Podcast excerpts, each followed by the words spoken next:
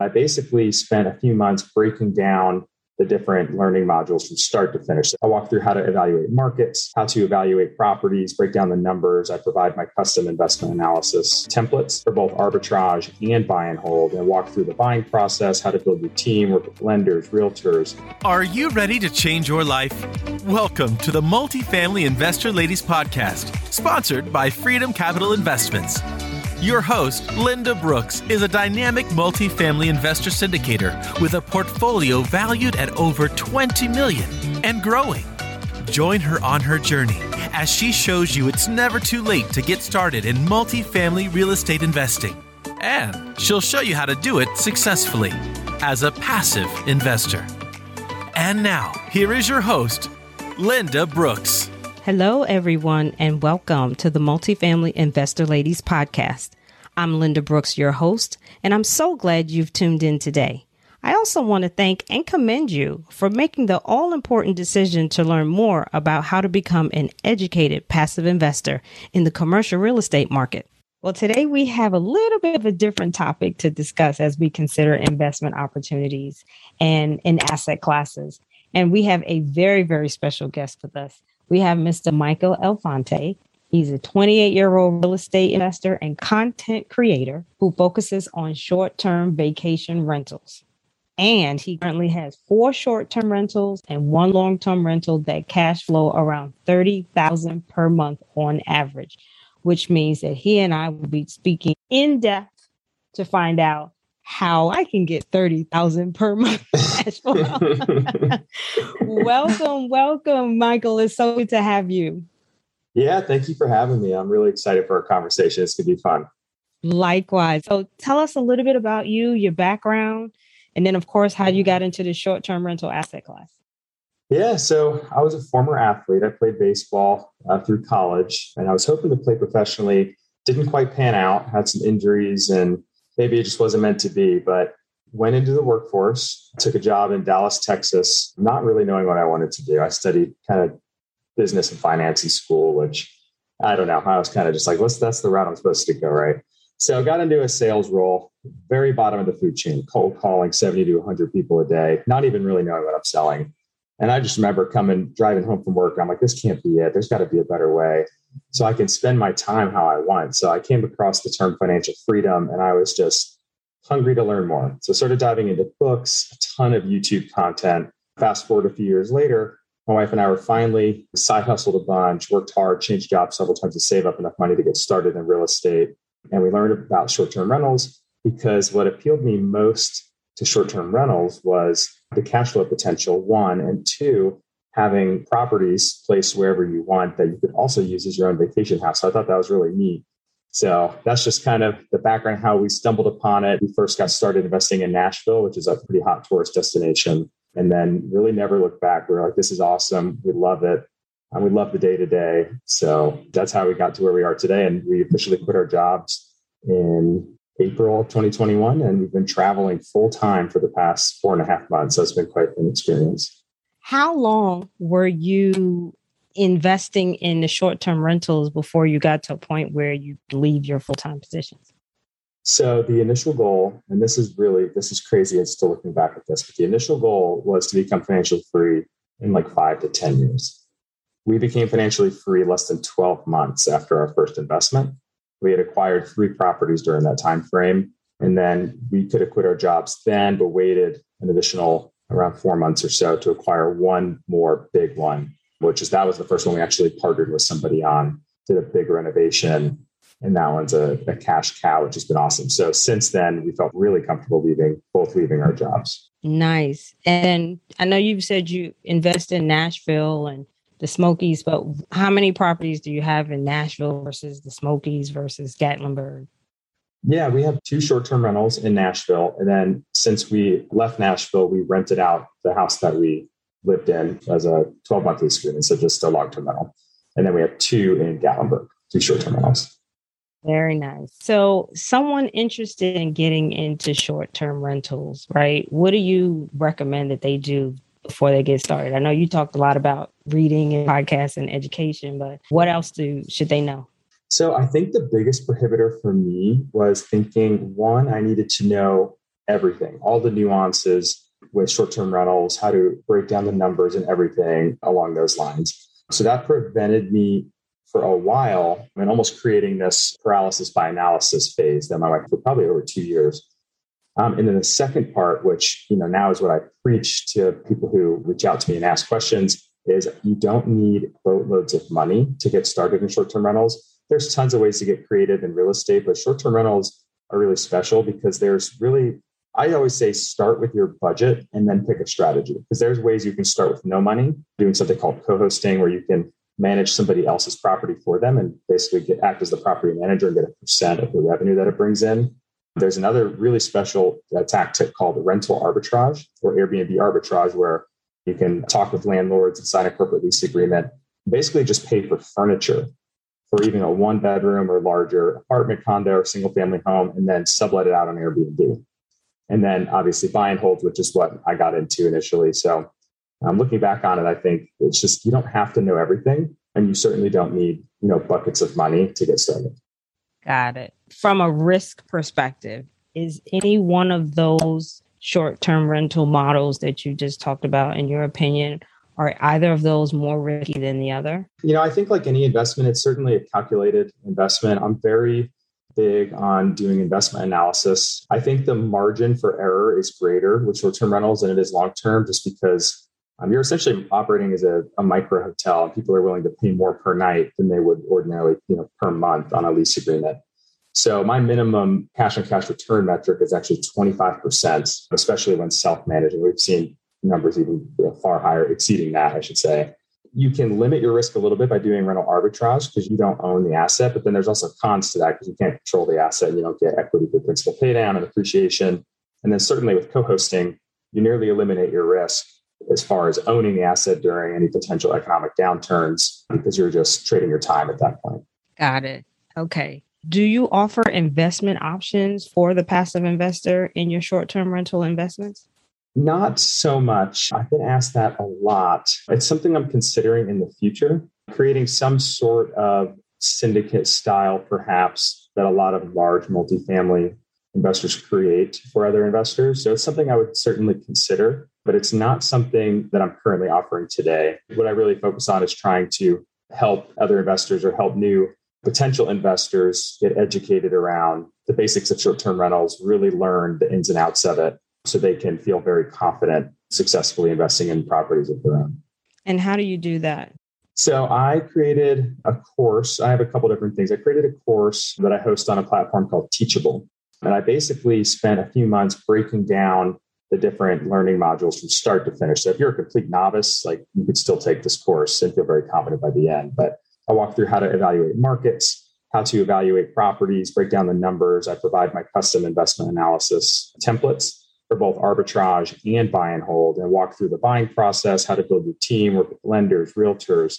And then the back half of it is how to stand up your short term rental because you have to furnish it too, which is different than most long term rentals, right? That are typically rented out empty and the tenant uh, furnishes it. So, how do we furnish that? And then for me, I teach people how to stand out on Airbnb. I think that's the biggest mistake people make. They just go bare bones on the furniture and there's no wow factor within that property to get it's all about click rate. It's no different than Instagram or TikTok. You know, it's about attention, like holding someone's attention and saying, I could see myself having a like an amazing time here with my friends or family. And then how to automate the process. So if you're going to self-manage, it can be, it's definitely not quite as passive. It's definitely more active than traditional long-term rental. So how to leverage technology, software applications to automate 80 to 90% of the day-to-day management. So where you can, you don't have to trade as much time. But also at the same time, you don't have to pay a property manager 20 to upwards of 40% of top line revenue. And is that high because it's a short term rental? Yeah, I think it's higher especially traditionally when you had somebody that had to sit in an office and hand out keys to guests. Since then, it's come down a little bit, but still, it's definitely more active management, actively talking with people renting the properties and dealing with issues that bubble up probably more more often than your traditional tenant would. Okay. It sounds very interesting.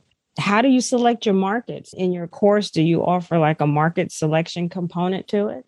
Yeah, so I actually I don't really offer specific markets, but what I do do is teach people how to evaluate markets. So For me, it's all about tourism, consistent tourism, and year over year growth in tourism. So, just honestly doing a lot of Google searching websites that compile data. The larger markets are easier to break that down.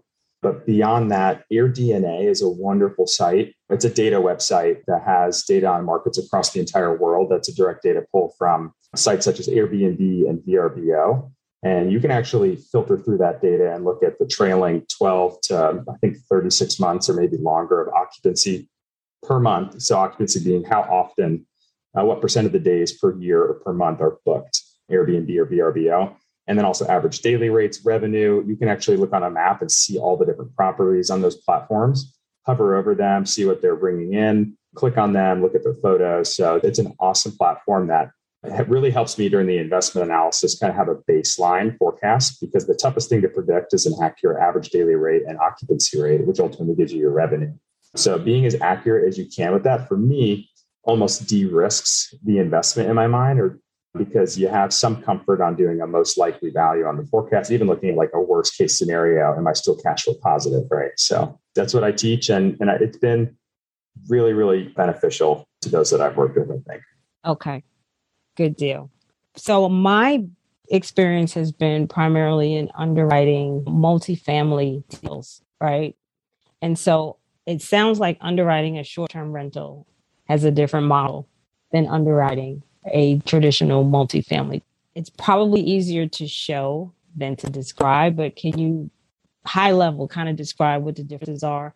You mentioned cash on cash returns, so it sounds like you look at some of the same metrics, but the benchmarks, the targets sound like they're significantly different. Sure. So that's another, I'm glad you brought that up. That's another really cool key component of short term rentals is, as I mentioned before, you can use these places as your own personal vacation houses if you want there is one loan option that you can take advantage of one or more times, depending on the different markets you invest in. There's some rules that apply, but that'd be a secondary home loan. So lenders or loan officers will view this as your own personal vacation house. So you do need to qualify and be able to service the debt based on, you know, same thing you would normally qualify for your primary residence. So they'll look at your income, DTI, credit score, bank statements, all those things, because you need to be able to service that ongoing basis. But the coolest thing about this is you only have to put down 10%. So this makes your cash on cash return significantly higher, less money out of pocket. It may open up some wiggle room as far as furnishing the place as well. Another option is doing the same thing, conventional loan route, but doing an investment loan. There are some lenders that will do a 10% down investment loan, even a jumbo loan, which is I've just realized this recently, but most lenders will require a minimum of 15%, some 20%. Beyond that, though, so once you max out your capability of qualifying for a conventional loan, you can go the commercial loan route, which is, you know, what I imagine. I haven't done any multifamily, but I imagine it's very similar process there. So they're going to base the loan on the asset and the asset's ability to service that debt. Yes, you mentioned a 10 or 15% down payment. Does that require PMI in that loan or no? Yes, yeah, you're more than likely. And some cases, some lenders might have programs where they don't have PMI, but in my experience, anything less than 20%, most lenders will require PMI. But so what's cool about that is you can factor the PMI and different interest rates in to the an investment analysis tool, whether it's mine or somebody else's. And you can compare not just properties against one another, but you can compare different loan options too and the costs associated with those loans and see how it affects your cash and cash return. So I'm not a huge fan of being extremely over leveraged, but with interest rates, and especially with conventional, is locking them into a 15 or 30 year fixed rate period. If you can lock in a low interest rate, I'm willing to pay the extra one to three hundred dollars a month of PMI if my cash and cash return is going to be an additional 10% higher because I could use that extra capital I save and reinvest it somewhere else. Makes sense. And for listeners that are not sure what PMI is, that's primary mortgage insurance, which is an additional insurance required if your loan to value is less than 80%. Okay, so how can our listeners get in touch with you? Because I'm sure they'll have as many questions as I did, not more. yeah, yeah, I love uh, interacting with people on Instagram. I try to respond to as many people as possible that send me a direct message, especially if it's a specific question or comment but yeah, I mean, I'm on most social platforms, pretty much everything but Twitter under M Elefante six. You can find me on TikTok, uh, Instagram, YouTube, and any other resources that I provide. Some free, some not free, are all located in my bio link So if you guys are looking to get involved and just want that extra bit of help and with someone who has some experience there, I'd love to be that, uh, I guess, the guiding light for you. Excellent. And all of Michael's information will be on our website as well as in the show notes. Now, Michael, what's your favorite book that to help you get to where you are? There's so many great books out there. I think I usually mention the book Cash Flow Quadrant, which is by Robert Kiyosaki and the Rich Dad Foundation.